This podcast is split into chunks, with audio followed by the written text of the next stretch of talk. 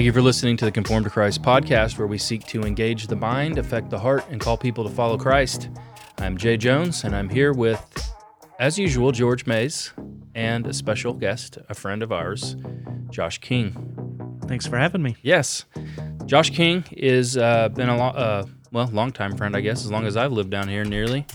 Um, and you're kind of a like-minded pastor friend that I made early on, and moving down through Philip, one of our other elders, a great, great preacher, someone I really listen to to preaching.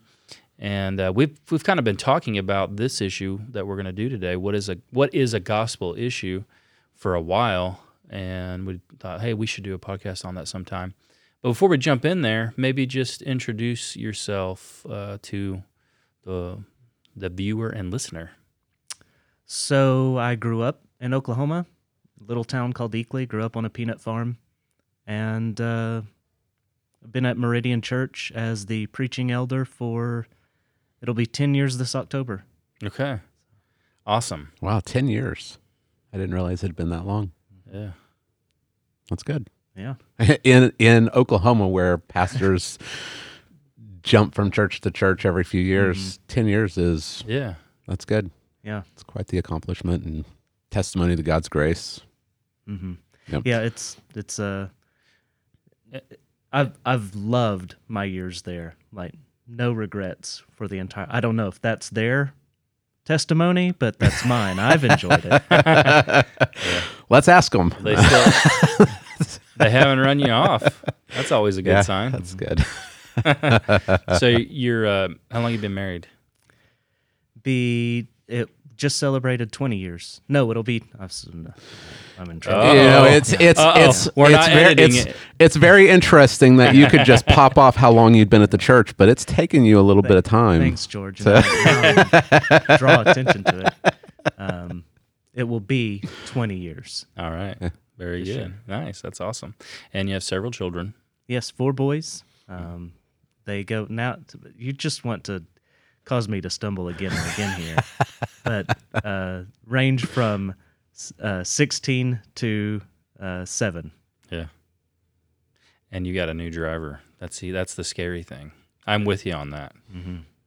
Yeah, that Bethany did all the the we we did driver's ed ourselves. Bethany did all of that. Yeah. I have control issues. You know, I'm in the car. I want the wheel. Well, um, so you, all these you have all of these children, which is a great blessing. Do you think knowing what a gospel issue is is something that would help a parent? Yeah, yeah. It is right. This is this is not just some. The, that's what I'm trying to say. This is not a theological thing. We're going to go on. This is a very practical topic. What is a gospel issue? So George, why why kind of why are we decided to do this topic on a free for all Friday? Well, you know, we we've been talking about this for a while, trying to plan um, for this this episode. Thought we'd pull Josh in, so if we go down, he goes down with us.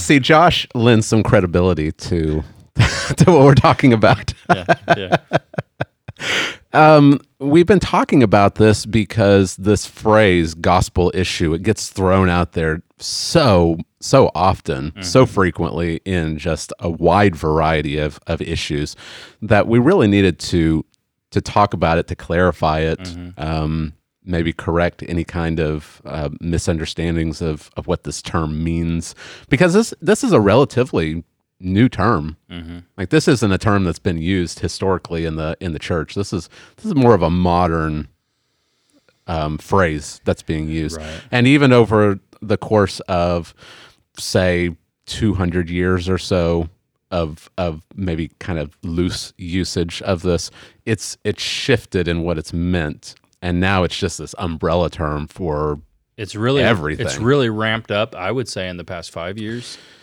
and even more so this past year. I don't remember hearing it until oh goodness, I don't know, five years ago, four years ago. Yeah, That's yeah, that's that's when it's started to be used more frequently. yes, I've got a I, and I, I looked up several articles. I, I found an article article by Tim Challies, and he kind of lists um, different issues that he has heard called gospel issues. Um, he's he's got everything. He's got doctrine of election. I, I've I've experienced um, an environment where the doctrine of election was a gospel issue. If you don't hold to this particular view of election, then Right. you're not a Christian. Everyone has a view of election, Right. But there, some would just say, if you Yeah. don't hold my view of election, um, then you're Yeah. an Ill, like an illegitimate Christian, or what? what would they say? Would they say that? Um, if you if you um, if you've never if you've never heard the now th- this is always coming from the reformed side. Right. If you Our if you've- side, yeah, We're- so we right. We would hold our to the side. reform view of, Right. of the doctrine of election.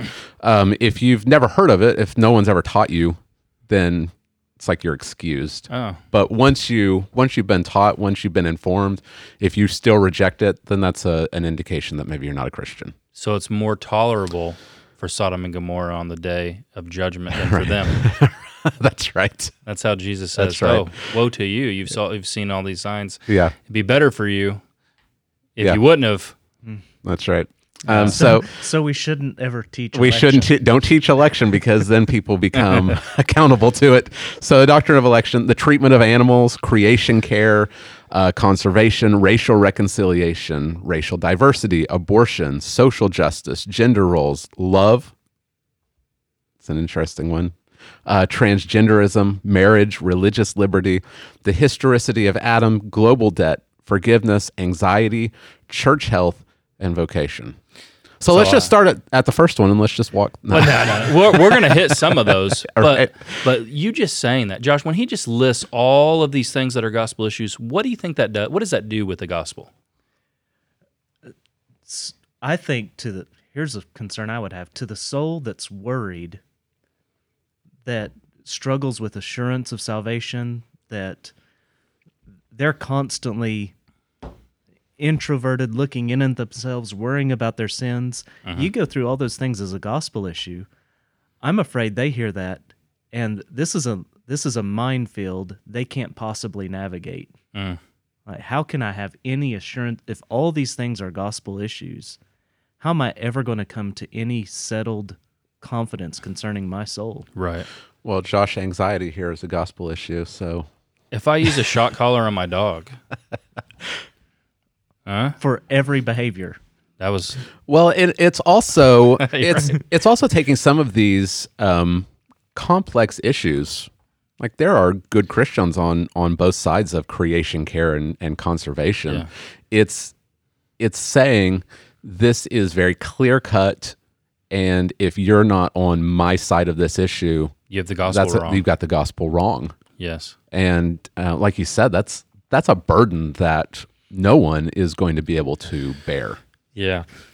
So I think maybe first let's let's describe like what we believe are gospel issues or or and it'll help us frame the gospel. Um, so what is a gospel issue?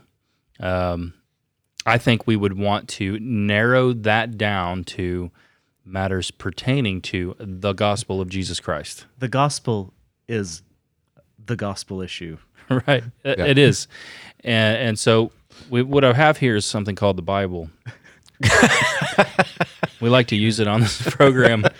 Um, so what we have here is paul preaching the gospel to the corinthian church in uh, 1 corinthians 15 now i would remind you brothers of the gospel i preached to you which you received in which you stand by which you are being saved that if you care for the earth enough god will accept you no What no version? yeah didn't, that's not where he went is that the passion translation yeah.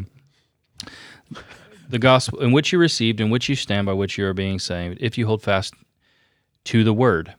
I preach to you, unless you believed in vain. For I delivered to you as of first importance what I also received that Christ died for our sins in accordance with the Scriptures, that he was buried, that he was raised on the third day in accordance with the Scriptures, and that he appeared to Cephas and then to the twelve, and then uh, then he appeared to more than 500 brothers at one time, most of whom are still alive. I love that part. Though some have fallen asleep. Then he appeared to James, then to all the apostles. Last of all, to one untimely born, he appeared to me. for I'm the least of all the apostles, unworthy to be called an apostle. And he goes, so okay, so there's the gospel, right? Christ died for our sins in accordance with the scriptures. Right. He really died.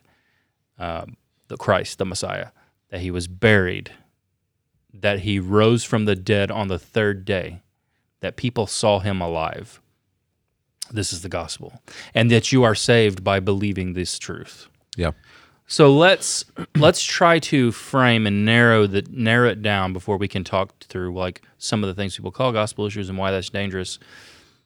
We narrow down what is a gospel issue. We've got to narrow it down to things that pertain to what Paul talked about, Yeah. right? So what are the doctrines which you would link to this gospel that mm-hmm. Paul talks about? What are they that which you would say these are gospel issues from which we must take a firm stand that if you don't believe them, you are violating, threatening the gospel, or perhaps even an unbeliever. What doctrines are related? I think fundamentally you'd start with John's gospel, where it begins In the beginning was the Word, the Word was God. So the Trinity, pre existent Christ, the eternal Son of God.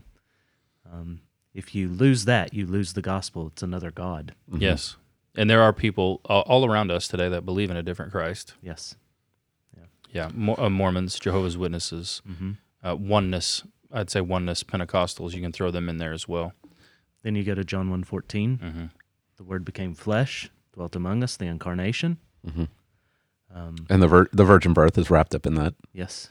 He was really a man. He wasn't a a, a, a phantasm floating around. Right. So the nature of Christ. Mm-hmm. Which gets into his, um, what we call the active obedience of Christ. Okay. that as a man in our place, substitute, a federal head and representative, he fulfilled all righteousness. Mhm. So you don't just need Jesus to die for you, you need Jesus to live, accomplishing all righteousness. Mhm. So Romans 5 by one man's disobedience, many were made sinners. By one man's obedience, counted righteous. Yeah, yeah. Um, so he incar- he's in the flesh. He dies. And so, what doctrine would we see today that would mess this up? Where we'd say that's a gospel issue. You're you're messing up the doctrine of Christ's death. Where you guys know where I'm where I'm going with this? Where what do what do liberals often deny? They deny penal substitution. Right. Right. So Christ died for our sins according to the scriptures. Mm-hmm. So many today would be mm-hmm. very open. They'd be like, oh, this social issue is a gospel issue. Right. But then they would deny penal substitution. and we'd say, all right, man, you've got things flipped. Yeah. As we'll see, you're you're denying a gospel issue, and this other application or implication that flows out from it, you're calling a gospel issue. Yeah. So there's that. What else can we point to? Uh, the resurrection just naturally follows from that. The bodily resurrection Yeah. of Christ, not, well, um, he lives on in the memory of the disciples, or he was raised like the Jehovah's Witnesses. He's his body is is taken up to heaven, but but he's he's resurrected in a spiritual body. So we we would believe that the body that goes into the grave three days later comes out of the grave. Yeah. Um, it's this, it's the same Jesus as resurrected from the dead. Mm-hmm. And if you carry the gospel all the way back, the Trinitar- the Trinity, the eternally begotten Son of God, you got to carry it all the way forward too. Like the gospel does not just involve his doesn't stop at the resurrection. Right. He ascended and he's seated Yep. as our high priest. And he's promised to return again in glory and make all things new. Right. Yeah. Yeah. So the second coming would be a gospel issue. Mhm. So um, we can't say that. Not any particular, right? You've got to Not- believe yeah, this, but it, the the that, but the, that he is coming the again. personal, physical second coming of Christ. Yes. Um, to Yeah. bring in the end of all things Yeah. is necessary. because people will argue about the timing Oh, and how yeah. things are going to play out. But the idea is, if you deny that he's coming again physically Right. to usher in a new a new creation, Um, and so I've got a I've got a definition here um, that was given by uh, a theologian. Josh and I were talking An about this. undisclosed An theologian? undiscussed. He says a lot of good stuff, yeah. but he's he says some things I'm not a fan of. Okay, so I won't I won't name th- this will be an anonymous theologian who gave this definition. And let's see what you guys think name about rhymes, this. Last name rhymes with bark. Right. people probably have no idea. Even if I said his name, people probably wouldn't know who he was. Um, Jesus Christ obeyed, died, was raised, and is ascended at the right hand of the Father. He has conquered the evil one, sin, and hell for all those to whom he has given the grace of faith, who by his Spirit through faith are united to him, to whom all his righteousness has been imputed, who are accepted by God as righteous. He says that is good news for sinners. Yeah, it is. Yeah. Um, what about? I'll throw a, a little twist out there for you. What do you guys think about the doctrine of the Holy Spirit? You think this? Um, can this be a gospel issue?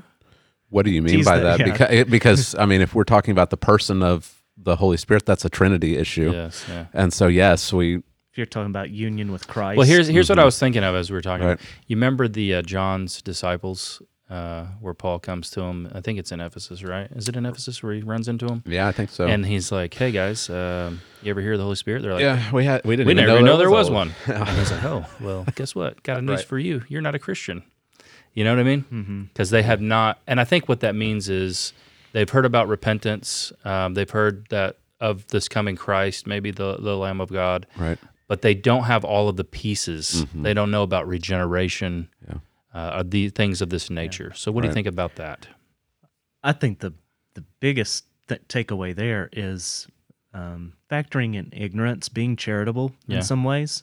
So I would say we all agree that there there are genuine, um, and and not just that they're saved, they are they're faithful and they're fruitful Christians, say in the Roman Catholic Church. Mm-hmm. um, and they're uh, I think I think the some some ways charity needs to be extended there is have they ever been taught is there do they implicitly work out their faith in a way that's different from their creed Right. like, like the way they walk it out and the way they talk about it um, the way they even express themselves about who Jesus is and what he did sounds much more orthodox than what they would say the church they belong to believes, or they never even really studied it, never thought about it, you know.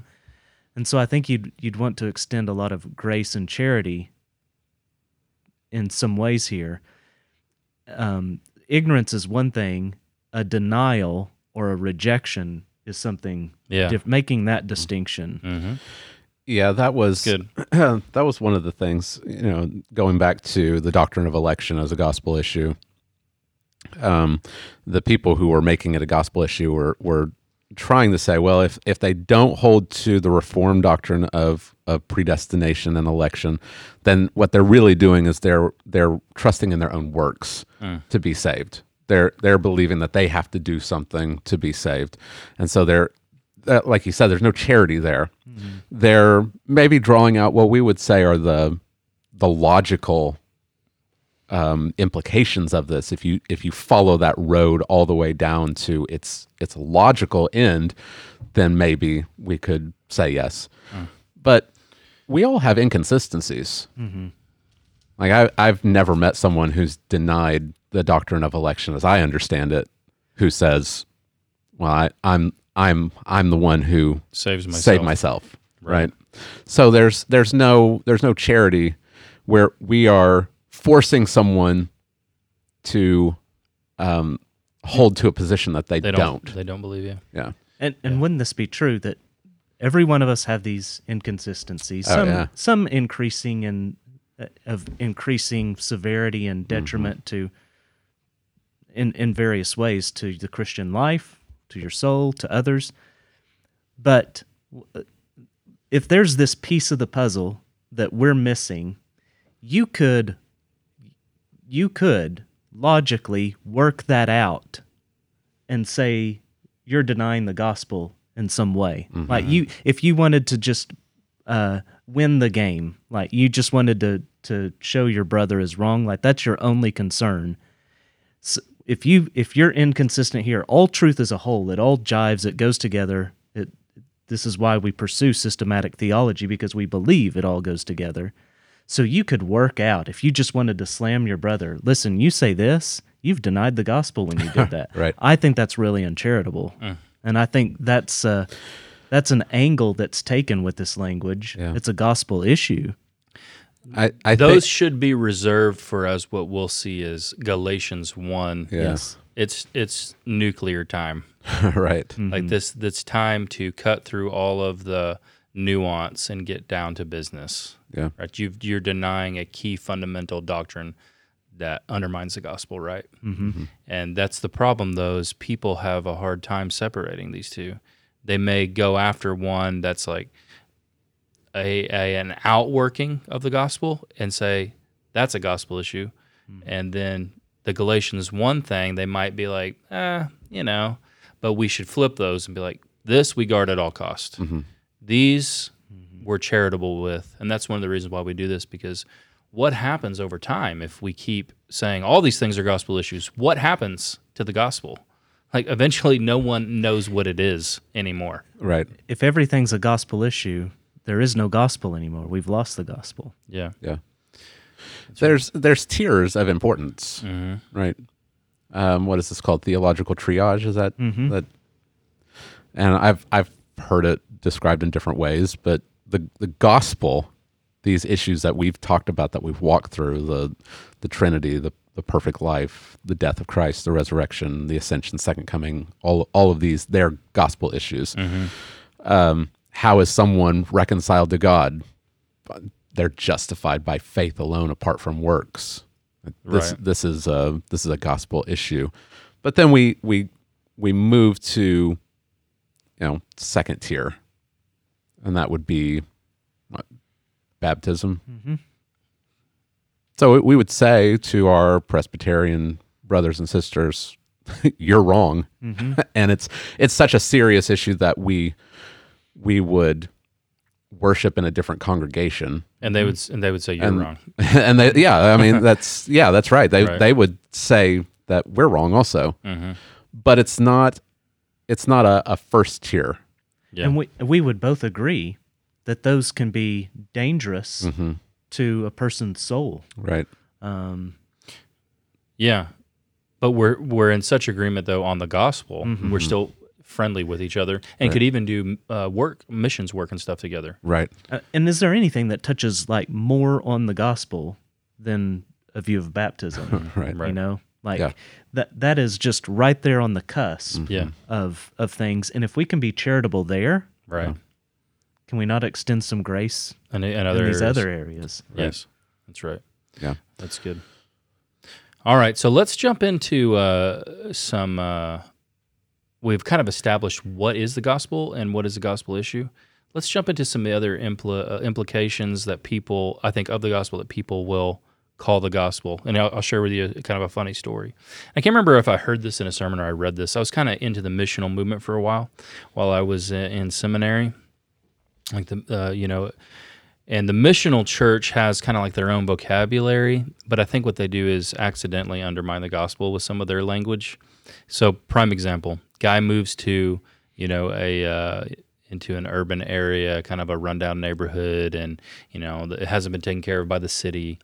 And uh, so the example he gives is there's a street light. The street light's been out for years, and no one can get the street light fixed. The city won't fix it, but you know the kids can't play outside, and it's dangerous in the neighborhood because the street light's out. And so this guy is persistent, like he's persistent widow, and and he eventually gets this street light fixed, and then he makes the comment that the gospel has come to the neighborhood. the gospel's come to the neighborhood, guys. what do you think about that language? Is fixing streetlights a gospel issue? That's dumb. it, it's not dumb that he was he loved his neighbor. right, right. It's dumb to say you're loving. Uh, I mean, you're putting this on the same level as the as the substitutionary atonement is that is that was so dumb to confuse a street lamp with Jesus, the light of the world. Yeah. yeah. yeah, I would say the gospel hasn't come to the neighborhood till you've opened your mouth up and started sharing the gospel. Right. Right. It's then the you same- might say the gospel's come to the neighborhood. Yeah. It's the same kind of dumb that St. Francis, you know, the common saying, Uh-huh. preach the gospel if necessary, use words. Right. Until you, you've you've used words, you haven't preached the Right. gospel. Right. Right. yeah. And so the, another thing they'll say, uh, you know, the gospel's come to this, whatever. They'll say the kingdom of God has come. Mm-hmm. You know, in this area, Right. and so there's this equating of the two, like the kingdom um, with the gospel, which you know we would agree they're tightly linked, Mm-hmm. but we just wouldn't say like this is a gospel issue. Maybe we would say this is an outworking Right, because the, Of the gospel. because the gospel are propositional statements, right? Yeah. It's not um it's not a it's not the response isn't even the gospel. The gospel is these these facts. this is what the gospel is. God has sent his son to live an obedient life and to die a substitutionary death. He has risen. He has ascended. He is Lord. Those are all propositional statements. The outworking of that is now what are you going to do? Yeah. Bend, Are- bend the knee or are you going to Yeah. reject? and that's where I think we need to anytime someone says this is a gospel issue, I want to be gracious and say, what do you mean by that? hmm Okay. Do you mean Yeah. it's do you mean it's the gospel itself or it's an implication of the gospel? That's a good. Uh, that's good advice. Yeah, I, Um, th- I think that's the I think that's really the problem with a- adopting this language of this is a gospel issue. We're not defining what a gospel issue is, and that's why we're we're talking about this. We're trying to make it concrete. This is what we mean definitionally. This is a gospel issue. I think you hit on why it's important. It's the reason the language is you you're wanting to leverage uh, your argument with that language. That's why you use it. yes. And so You're trying to you're trying to take it up a notch. Say this is how important this issue is. Yeah. Yeah. Yeah. And so I want to be I want to be charitable and say, you know, what do you mean by that? And but uh, the thing I think what we're wanting to point out is that if the intent of that language is to make it go to the next level, is that appropriate? Okay. Yeah, that's Is- good. So one prime example that I think of as you bring this up is uh, poverty issues today. Uh, you know, the politics is is hot, right? The past year, things have been tense. One thing that uh, those that think it's appropriate for evangelicals to support Democrats will say is they'll say, "Look, you've got that." We get to this one issue that in a minute, but they'll say you've got that issue. Uh, you're you're pro life or you're an abolitionist, but you don't care about these other things. And the issue of poverty is such a fundamental life issue that the gospel is at stake, and your refusal to address poverty issues in the progressive or the liberal or the Democrat way. Uh, You guys have encountered that, correct? Um, and that's a big time error uh, for me, I think, because it's not that we don't that we don't agree with poverty issues. I always tell people if the government wouldn't tax Christians, you know what Christians would do? They'd take care of all the poor people in their community. Yeah. Like they already do more than anyone else. That is not debatable, right? Christians already do more for the poor than anybody else. Uh, but if you wouldn't tax us so much, we could do more. Like all of the government programs that they do terribly, churches would start to do them. And we know this from his history, mm-hmm. right? Historically. So we would say back, we'd say, look, this is an outworking of the gospel, and it's good to be passionate about this, and we should love our neighbor. We disagree in how we help those people, Yeah. right? We think it's better to help them this way. Mm-hmm. And you should not call this a gospel issue because you're confusing over time what the gospel is. Yeah. Mm-hmm. And and one point to bring up there is a difference in tactics, methodology, Yes. pragmatics is so I would say Romans 13 says that the function of the sword is to wield the function of the state is to wield the sword. Right. And so whenever the state starts trying to be family Right. or church, it's going and to take co- by that you mean take care of poor people. Yes, it, it's it's going to cause problems. Yeah. that's not how God designed. You're you're trying to make this machine work in a in a way it wasn't meant to. It's not going to function best. But I think we can both disagree on this thing. Yes. But and so here's the here's the funny thing is I agree with you that we should we love of neighbor, take care of the poor. I believe we should do that. But because I don't do it the way you think I should, Yes. and I don't talk about it the way you think I should, you're ready to disown me as a brother in Christ. yes. I'm not I'm not willing to do that mm-hmm. Yeah. That's right. on this itself. Yeah. Right. And yeah. yeah, and so we can never even get to a debate even as to what what actually would work to help the poor because you've thrown me out of the church. Right.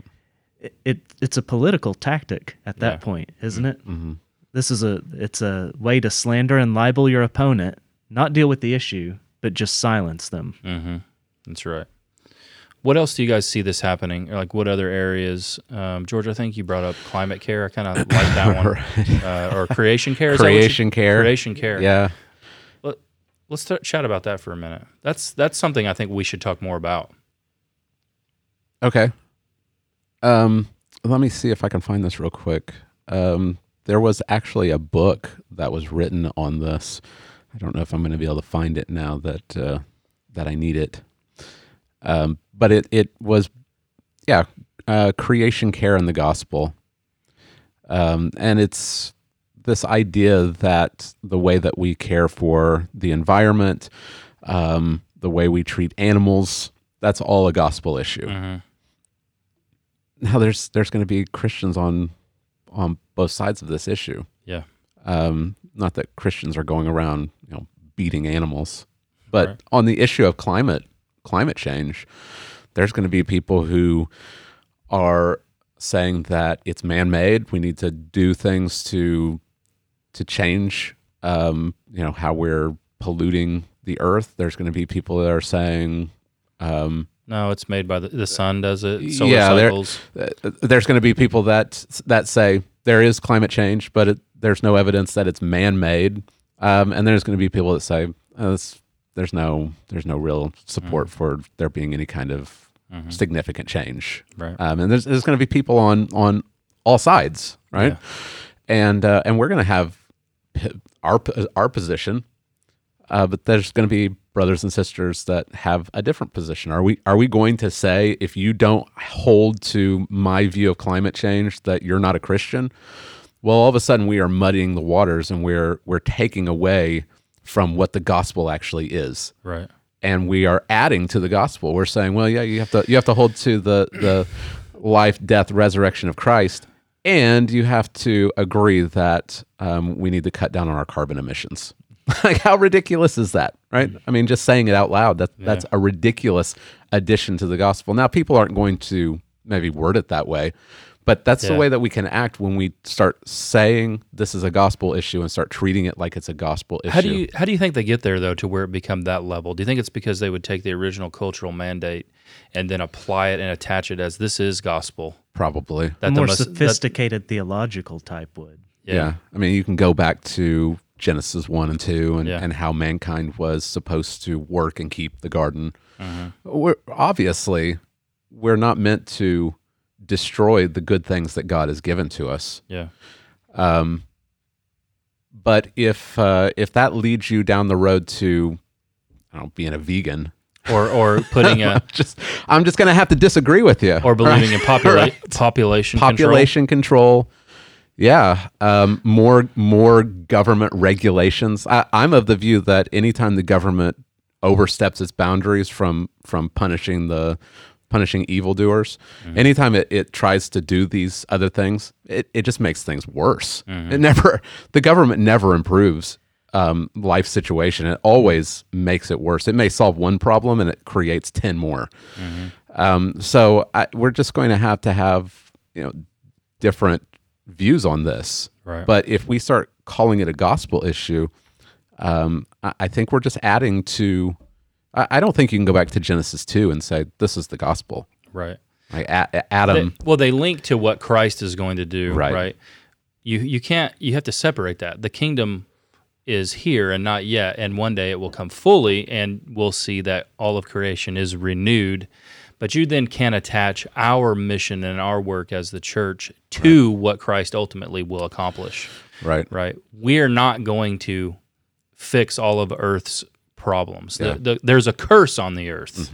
It groans, as Paul tells us in Romans uh, chapter eight. It's it's groaning. Yeah. Um, it's been put under a curse because of us. We can't undo it. Christ undoes the curse, and ultimately, it's not done until He returns. So, it's tied up in the gospel, but you can't say it's a gospel it is issue. the Yeah. gospel. Yeah. I think what's helpful about your question that led on, led down this line is that it helps you to uh, see kind of the good impulse that this person who disagrees with you and call, is calling this a gospel issue. They're very likely seeing where there was a place of neglect, uh, a, a place of failure. Um, they're they're seeing something that uh, people have been blind to, and then they get zealous for it, and uh, to to leverage that, I think that's why they start using that language. Yes, to make it very important. And so, I th- uh, if if we just we need to be willing to hear those kind of corrections that might be in that in that language Yeah. and own those. Uh, Yeah, and I think you know the the issue that we've been confronted with this the past year was social justice, Racial right? issues. yeah. racial issues, racial that up. I was getting ready to try to reconciliation. That that is swing us that way. Even our even our uh, you know our pa- our pal in the in the SBC, Russell Moore. Yeah. he says that this is a gospel issue, Uh-huh. um, and if you aren't on on the same side as someone like Russell Moore, then You've you're on the wrong side. of something's the, you- wrong with something's wrong with the gospel. Something's right? wrong with your gospel. Yeah. Um, so one of the ways maybe that they get there is based off in Galatians. And Galatians, we do have that strong gospel issue, right? Of you're bringing in something else in, mm-hmm. and Paul says this is anathema. You're corrupting the gospel by bringing in circumcision, mm-hmm. but it could be any number of things you would add to it today. But then there's this issue, this this little episode that Paul and Peter have, right? And I think this might be how racial issues are getting lumped into. This is a gospel issue. Mm-hmm. Um, tell us what happens between Peter and Paul. If the, for the listener may not be familiar, if I use that language, it's a very tense exchange of some heavy, some Yeah. big heavyweights, right, in the church. just to put it in uh, colorful terms, uh, lunchroom scenario. The cool kids are all the Jews who are keeping the law. They can they profess Christ, but they're also keeping the law. Mm-hmm. And you have the Gentiles over here who are not. And Peter was sitting with the Gentiles until his friends showed up. Oh, the Jews walked in Yeah. the cafeteria. Yeah, and so and whenever whenever the the really cool kids walk in, he switches tables, Mm. um, and this really upsets Paul. Yeah, Um, tier one tier one level. Yeah, uh, upsets Paul, 'Cause- and and they might say, like you're saying, see there, uh, that's a racial issue. yeah, Yeah. Yeah. Because the world was divided back then in, the Bible times, and we see it in, in Ephesians and other books. It, there's Jew and Gentile, right? That's how the they the Jew divided the world that way. That you're either a Jew or you're a Gentile, which is your every other race. And so Peter, he's like, I'm going to sit with the Jews because I'm a Jew, and yeah, and so, well, what does that mean do to the gospel for the Gentiles, right? So, in what way is it a gospel issue, and in what ways today are they are they wrong in getting what's going on today and conflating it with this? That's my question. yeah, and I, I'd say the the same way that we we need to dis- have in having this conversation. What do you mean by a gospel issue? The next question is, what do you mean by racism? Yes. Because what's happening happening here with Peter and and Paul, Paul is saying what you're doing is a fundamental denial that Christ has died and made these people part of his own. Mm-hmm. You've got two separate people groups here. you got these special people.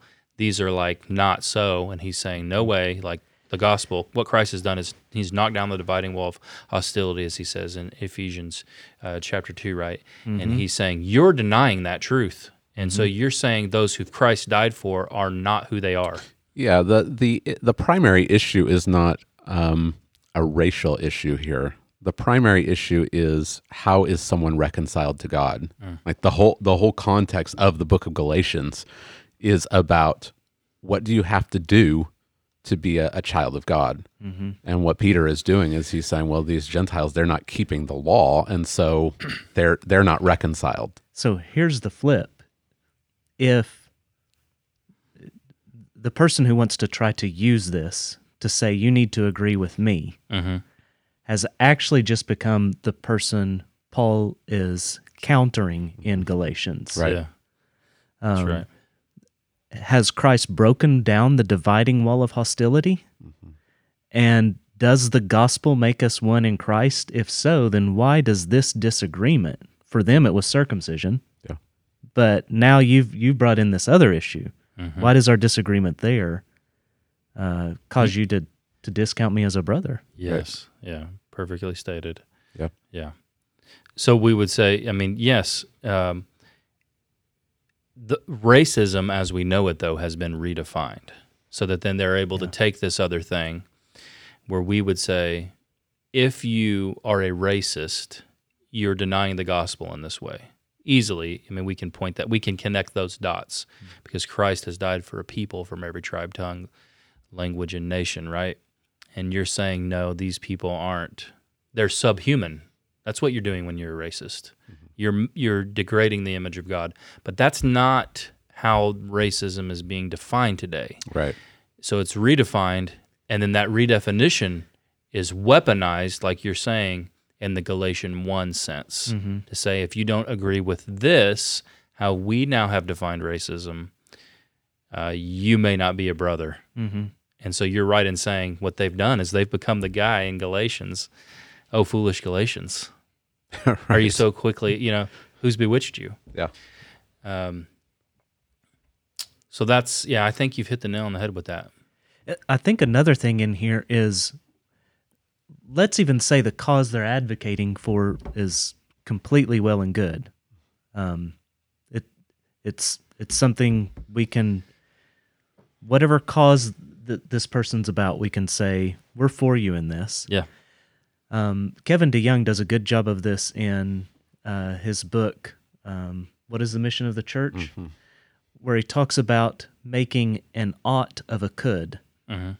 So there are a million good causes out there we can do.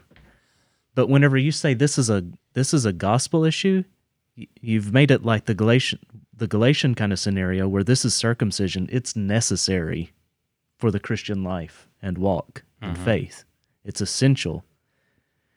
Um, you turn you turn a could into an ought, and I think that's a lot of what's happening in these issues too. Even whenever it's something uh, that we can, you know, here's this social justice warrior, and I disagree on on his definition, say of racism. But let's say we got someone who's genuinely dealing with racism, contending against it, fighting against it. I can be behind him. Yeah.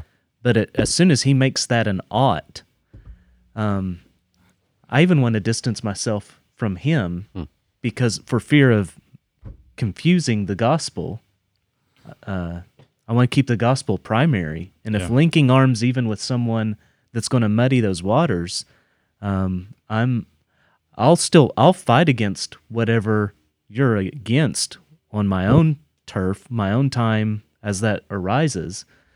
Um, but you see what I'm saying? There are there are good things that are happening Mm-hmm. with people that we would not necessarily we wouldn't we wouldn't want to be associated with because for fear of This. losing the gospel. Right. That's right. Yeah. You know the the um the statement on social justice came out. Did it come out last year or did it come out the year before? I think it, it's been over two years ago. Wow. I think so. Yeah, it has been. Mhm. It's it Might has even been a while. three. Yeah, yeah, it has. Um, and um, you know they're they're dealing with all of the the the things that have been popping up. You know, all the social, racial issues. They were a little bit ahead of their time, too. Yeah, yeah, People were like thinking they were whack jobs for writing this thing. right. And they're like, just trust me, just wait, yeah, just wait. And then here we are. but they're they're holding to the same the same things that we're saying. Mhm. Um, so let me let me read uh, a couple of things that are found in the the, the Dallas Statement on Social Justice. Uh, this was this was written and affirmed by John MacArthur, um, Voddie, Baucham, uh, James White, Tom Nettles. Tom Nettles. Yeah. Um, so uh, let me let me read Article Six on the gospel, and they have an affirmation and a denial. It says, We affirm that the gospel is the divinely revealed message concerning the person and work of Jesus Christ, especially his virgin birth, righteous life, substitutionary sacrifice, atoning death, and bodily resurrection. Everything that we would mm-hmm. we've been talking about, revealing who he is and what he has done with the promise that he will save anyone and everyone who turns from sin by trusting him as Lord. We deny that anything else, whether works to be performed or opinions to be held, can be added to the gospel without perverting it into another gospel. This also means that implications and applications of the gospel, such as the obligation to live justly in the world, though legitimate and important in their own right, are not definitional components of the gospel. Hmm. That, that's what we're saying. Yeah. We're, we're saying that these things, even if they're good application and implications of the gospel, they are not by definition the gospel. Yeah, that's right. Um, they go on in uh, their article on the church. This is Article 8. They say, um, We deny that political or social activism should be viewed as integral components of the gospel or primary to the mission of the church. Though believers can and should utilize all lawful means that God has providentially established to have some effect on the laws of a society, we deny that these activities are either evidence of saving faith or constitute a central part of the church's mission given to her by Jesus Christ, her head. We deny that laws or regulations possess any inherent power to change sinful hearts. Yeah. Yeah, I don't I don't see what people's issue is with these statements. Just because they're saying it's not primary does not mean that they're saying it's not important Right. or we shouldn't be engaged in these things, right? Yeah. That's what we need to remember. So I think all of the things we've talked about, like and how we've talked about it, can be applied to any number of things, right? Abortion, um, you name it. Uh, uh, border issues, you know, like that was a hot one, right? Like you're not a real Christian, you're not about the sojourner. Um, all of these things. Remember, that? like this is the type of stuff that was being thrown out. Yeah. Right. Um, all there's many issues, Yeah. and they're going to change as as the culture changes. So we don't we don't want to use the language though, uh, because you don't need to do it. You don't need to use it like Josh said. Use it to elevate your thing, your position to importance. You just say this is an important issue. That's fine. I think this is really enlightening. Think about the way Wilberforce dealt with slavery, um, and and the kind of tactics you saw. Like one, I, I can't remember the the guy's name who designed it, but the medallion that was really popular in in the movement that had a slave chained on his knees, mm-hmm. and the caption was "Am I am I not a brother?" Mm-hmm. And so he was wanting to use the gospel mm-hmm. To advance the cause of ending the slave trade, but he didn't. He did not ever approach, you see, his other members of parliament saying, You're not a Christian. Um, he, he wanted to use the gospel and argue with it and leverage it in a way that teased out the implications without slandering someone who disagreed with him. Um, and I think that's much more powerful and effective and and guards the gospel Yeah, than a lot of what we see today. on a lo- on a whole host of things. Yes. Yeah, that's right. So what do we do? Um, what do we do with these important issues? Because, like you said, this idea of, of it's a gospel issue, it's being used in a rhetorical kind of way to to elevate it and say this is so important that it's a gospel issue, and, and we can think of, of social issues, racial issues, um, abortion. Like it's it's being called a gospel issue, and we would agree, abortion is a uh, a very important, extremely, maybe maybe one of the primary issues of the day. Yeah. And yet we're saying it's we wouldn't say it's a gospel issue. So how do we go about emphasizing the fact that this is very important and a Christian needs to um, be thinking about this in a a righteous way, a biblical way, without without using this phrase it's a gospel issue. Well, I think we need to get back to the understanding that Christians can still um, be Christians and be in error and sin. So your failure to act may be a sin. That means it's important. right. That's different from me anathematizing you. Yeah. Right? That's a big step because if you're in sin, I can call you to repentance. Yeah. Right? If I anathematize you, like what's left for you? Like like how do you pull somebody in from that other than them saying, "Oh, my entire worldview was wrong. I need to get resaved." Like, what do you do? Like, what is that? Uh, that's why we say you got to save that because there's a time where that's got to be used, and if you don't, you've messed us up. So yes, somebody can be for failure or thinking incorrectly, may be living in sin, Yeah. and they can be forgiven of that, and they can change, Mm-hmm. right? But not if you go nuclear on them. Th- think about it. Whenever Paul, uh, in in his opening to the Philippians, talks about those he, who are preaching the gospel from with selfish ambition and motives, and he says, "The gospel's preached, I rejoice." Mm. He he rejoices. Now, I don't think he rejoices in their motives. He Right. rejoices that the gospel's preached, and he's writing to the Philippians about the advance of the gospel. There, if he was speaking to those men, I'm sure he'd say, listen, you cannot continue preaching from selfish ambition and hope to hold on to the gospel. Hmm.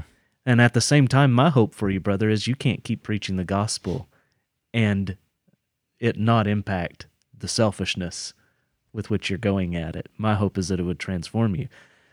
So you got sin that's there and you're calling it sin, but the gospel hasn't been corrupted Right. by that sin. Versus what happens in Galatians. Mhm.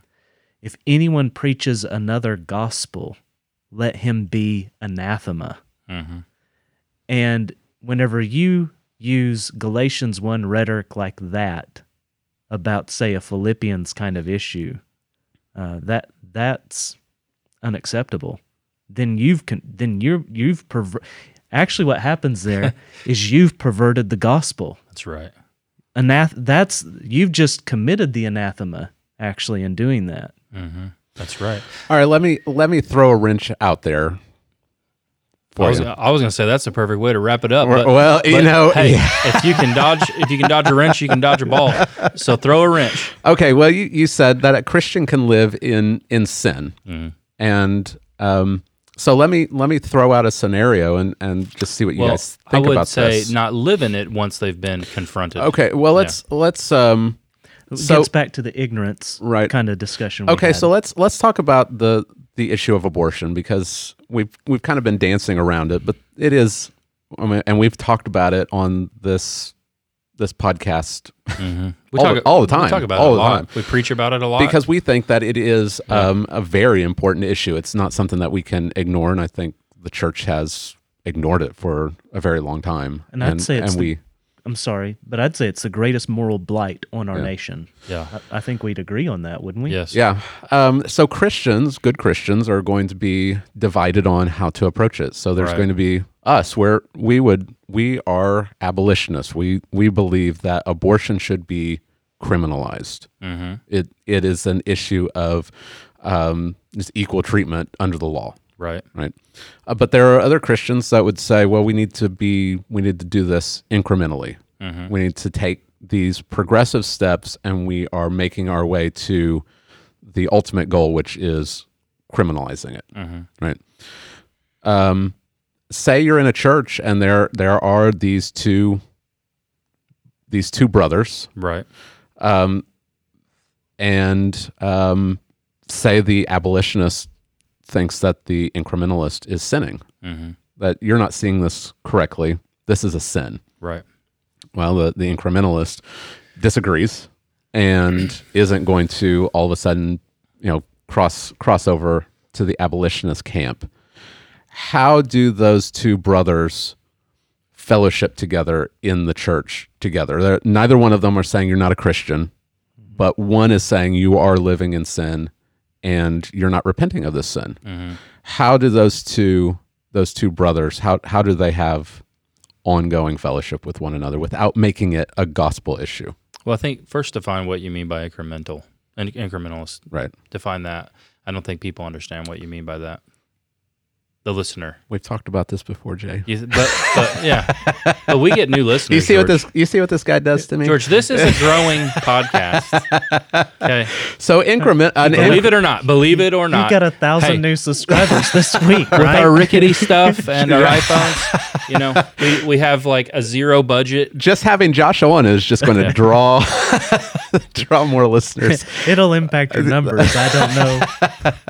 So incrementalism would be what we see in the pro-life movement. Yeah. That- that's what we would see with the, the pro-life legislation. The We'll- the, we'll the laws the laws that are are chipping away at the the issue of abortion. So it's it's not outright criminalizing it, but it is Yeah. it's putting all these restrictions on it.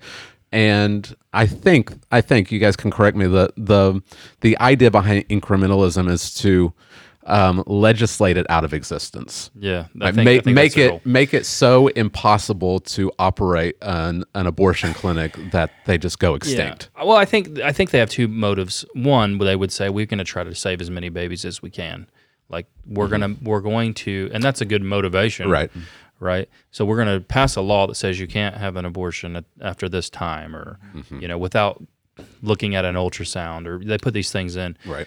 Um, so one of their goals, I think they would articulate, is save as many babies as you can, and that's a good motivation, right? We'd say we would say maybe there's a better strategy, but the other would be, I think, is their goal is to get a legislation put forward, one that's so stringent that they're able to uh, go to court over it Yeah. to the Supreme Court. So coupled with it is we've got to change the courts. Right. We got to change the Supreme Court and we got to overturn it there. Yeah. But then we know, of course, what happens then, so, and the liberals know it too, is it gets gets gets kicked back to the states. Right. Mm-hmm. So it's not going to be le- uh, le- illegal. It will be legal in most states. Uh, many states Yeah. will make it illegal. Probably Oklahoma. Oklahoma. we- and we've talked about this. We've talked about this so that's before. incrementals.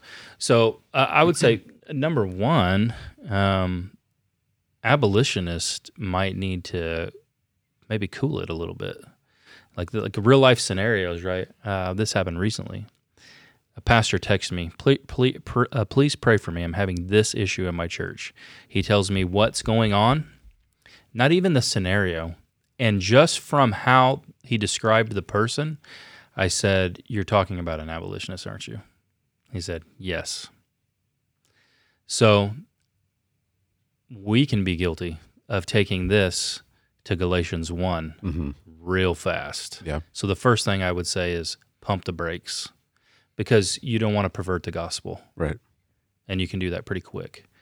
Um, and then another thing is to have grace and patience. Our church, you know, for a long time, I did not grasp the doctrines of grace. Was somebody going to come hit me with a nuclear bomb and be like, Right. "You deny the faith. You think you're saved by works. Get out of this church." Like, like we talked about earlier. Right. Um, we need to be. We need to try to be as patient as God is. God is long suffering. We can be the the least long suffering people alive. We're short suffering. reformed, abolitionist Mm-hmm. Does not usually equate to long suffering. yeah. So let's have some grace with people and trust the work of the Holy Spirit Mm-hmm. to over time work in people's lives and give them a different a different understanding of these things. yeah. I think you'd ask them both. Do you both agree that abortion is sin, that it's evil? And you should start. And do do you, if you both agree that Christ is Lord and Savior, and you agree that abortion is evil, it's sin, then uh, that should carry you a long way down the road. Yeah. And I, one thing I would say is, um, be zealous for your cause. I, I hear you, you know, to this abolitionist. Be zealous for your cause, absolutely. But also, I would say, speak of your brother the way the Bible speaks about him. And so, uh, here's an example. So, King Asa, we're told in 1 Kings 15, did what was right in the eyes of the Lord, as David his father had done. He put away the male cult prostitutes out of the land, removed all the idols that his fathers had made. He also re- removed Maacah, his mother, from being queen mother because she had made an abominable image for Asherah. And Asa cut down her image and burned it in the brook Kidron. But the high places, uh, the the but lost my place. N- nevertheless, no, but the high places were not taken away. Nevertheless, the heart of Asa was wholly true to Yahweh all his days. Wholly true. Like he did not do a Josiah kind of purging of idolatry out of the land. And you see his son repeats this kind of error. This is a phrase we see again and again uh. with the kings that they didn't completely, they were incrementalist.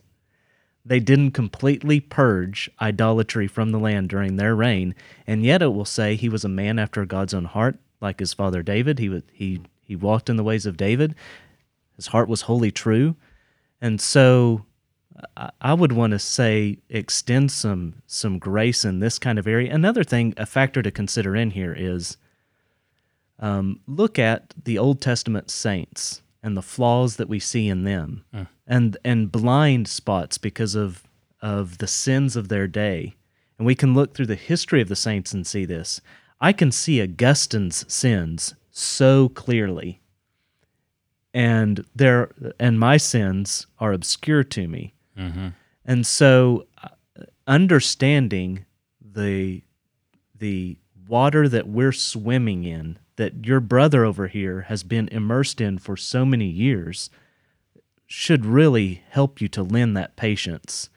And rather than body slam your brother, try to educate him, lead him along, and disciple him. And I think you'll be you'll be a lot more effective. That was good. Yeah, that was good. Yeah, I like how you bring that out with the uh, the kings. yeah. That that is eye opening, isn't it? That the Bible would say that about him. Yeah, uh, I mean, I think it helps you to assess Wilberforce, Mm. and he did not end slavery.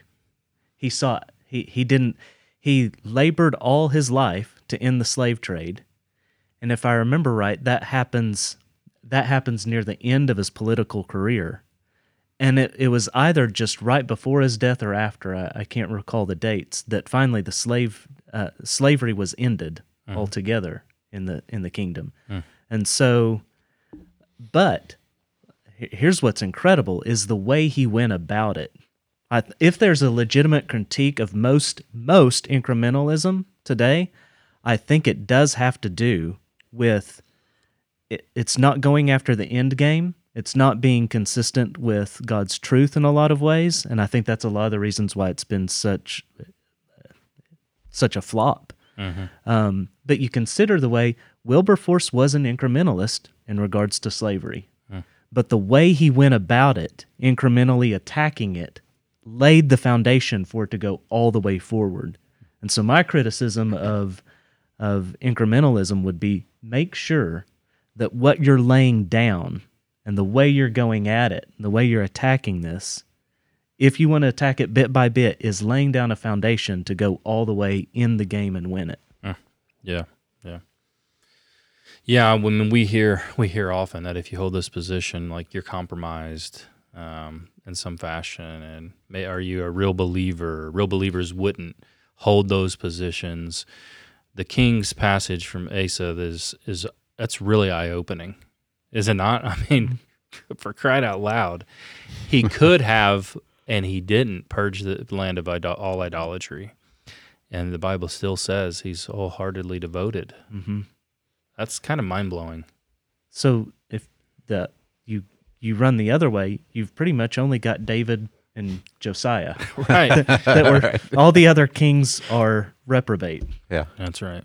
Yeah.